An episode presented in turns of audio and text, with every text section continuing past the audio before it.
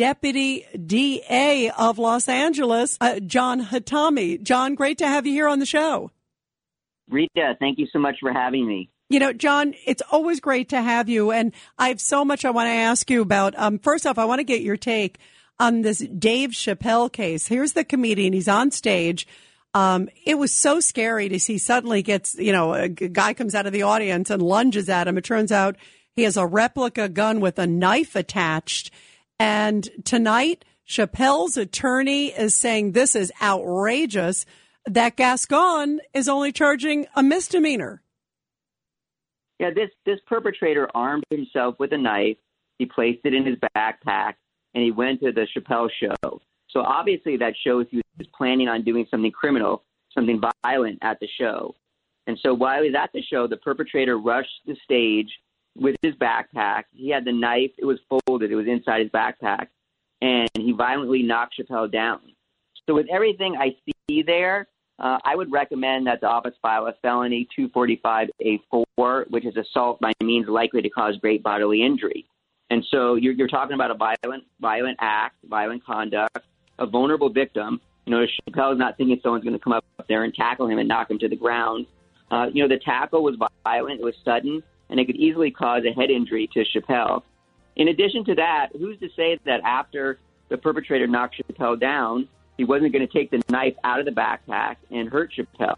Absolutely. scenario. Absolutely. Hey, John, do me a favor. Stay with us if you could. We're going to go to a quick break, but I want to definitely continue with you after the break. This is so important. We're talking to Deputy DA John Hatami of Los Angeles about his soft on crime boss. Uh, John, uh, describe for us, first of all, the recall and how it's going because there are a lot of people around this country that would love to recall a whole bunch of DAs and are watching what you guys are doing in LA very carefully.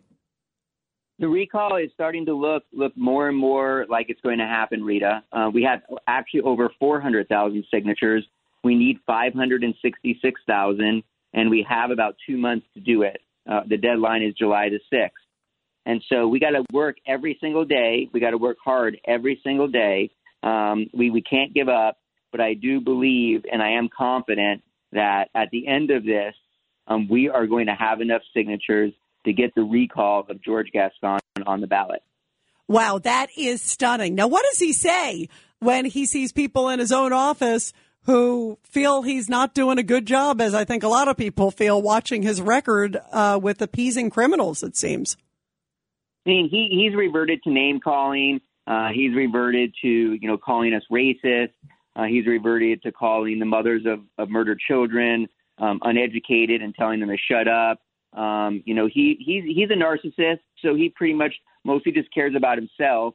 But what he does is he lashes out uh, anytime that anybody challenges something that he does. And the problem is, is this is a person who doesn't have any experience being a prosecutor. He's never tried one case. He's never walked into court.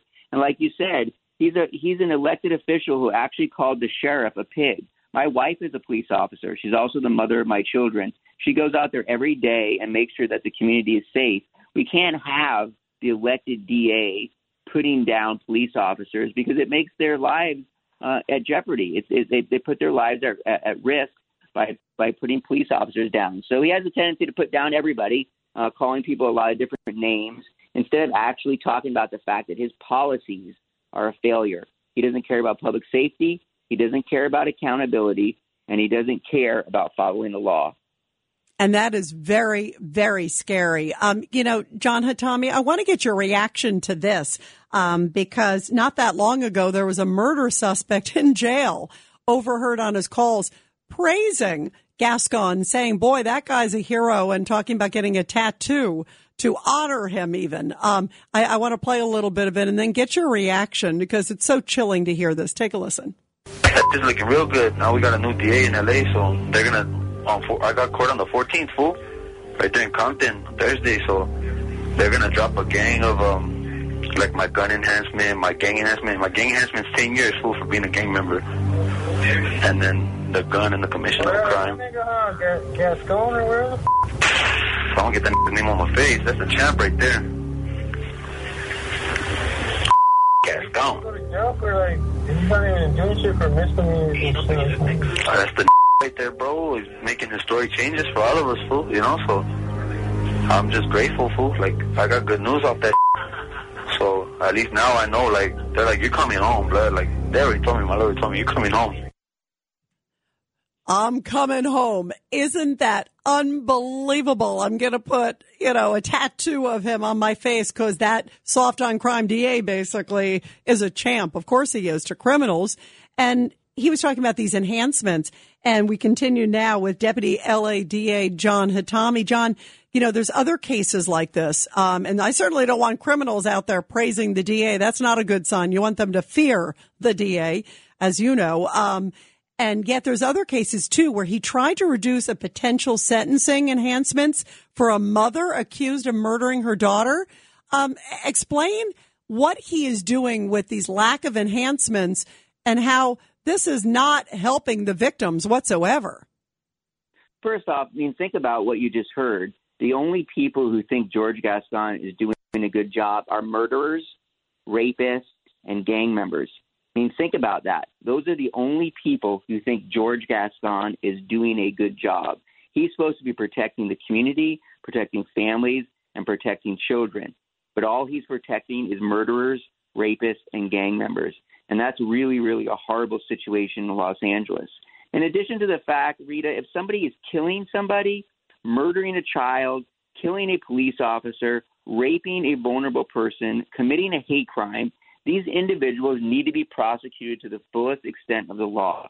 That provides justice for the victim, accountability, and public safety so that person doesn't get out of custody and hurt or victimize another person.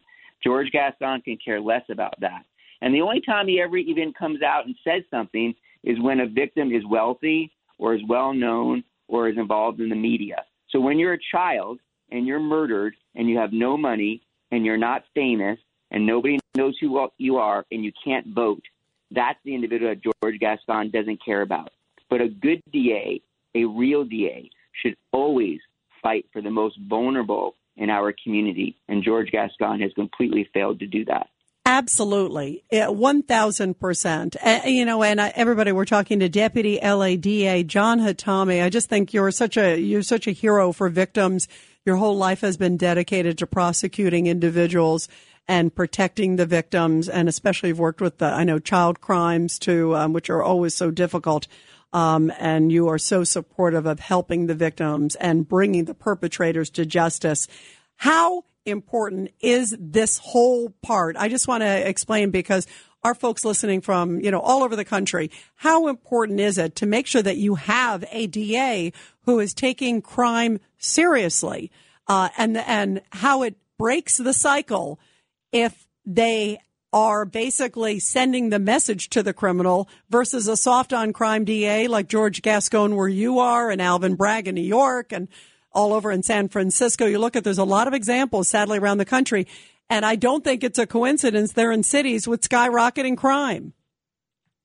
I mean, think if you were the parent of that person uh, who said that he wanted to put the name of George Gascon on his head, and you're the parent of the victim. So you're the parent of, of a child uh, or, or, or a person that was murdered, and you hear the murderer wanting to put the DA's name on his forehead. The DA is a very, very powerful position uh, everywhere throughout the United States. And, and we have allowed George Soros and small groups like him to, to install DAs who do not care about us, who do not care about the community, who do not care about following law and order, and do not care about public safety. And I think all of us need to step back and rise up and change it. Um, you know, there are families that are in jeopardy. There are children that are in jeopardy, and you need a strong DA, a good DA who's empathetic, who cares about public safety, who cares about the community, and is willing to follow the law and fight to do the right thing. And we just don't have that here in Los Angeles. I know you have a big problem in New York City. I was born in New York, and I have family there, and I'm concerned for their safety as well. I think so. All of the United States needs to come together and start making some changes and realize it's important to vote for a good and strong and, empathetic DA. One thousand percent. Well, I wish you so much luck with the recall um, because we have to keep our streets safe, our city safe, and make sure that victims feel that justice has been served uh, to the best, at least, that all of you can.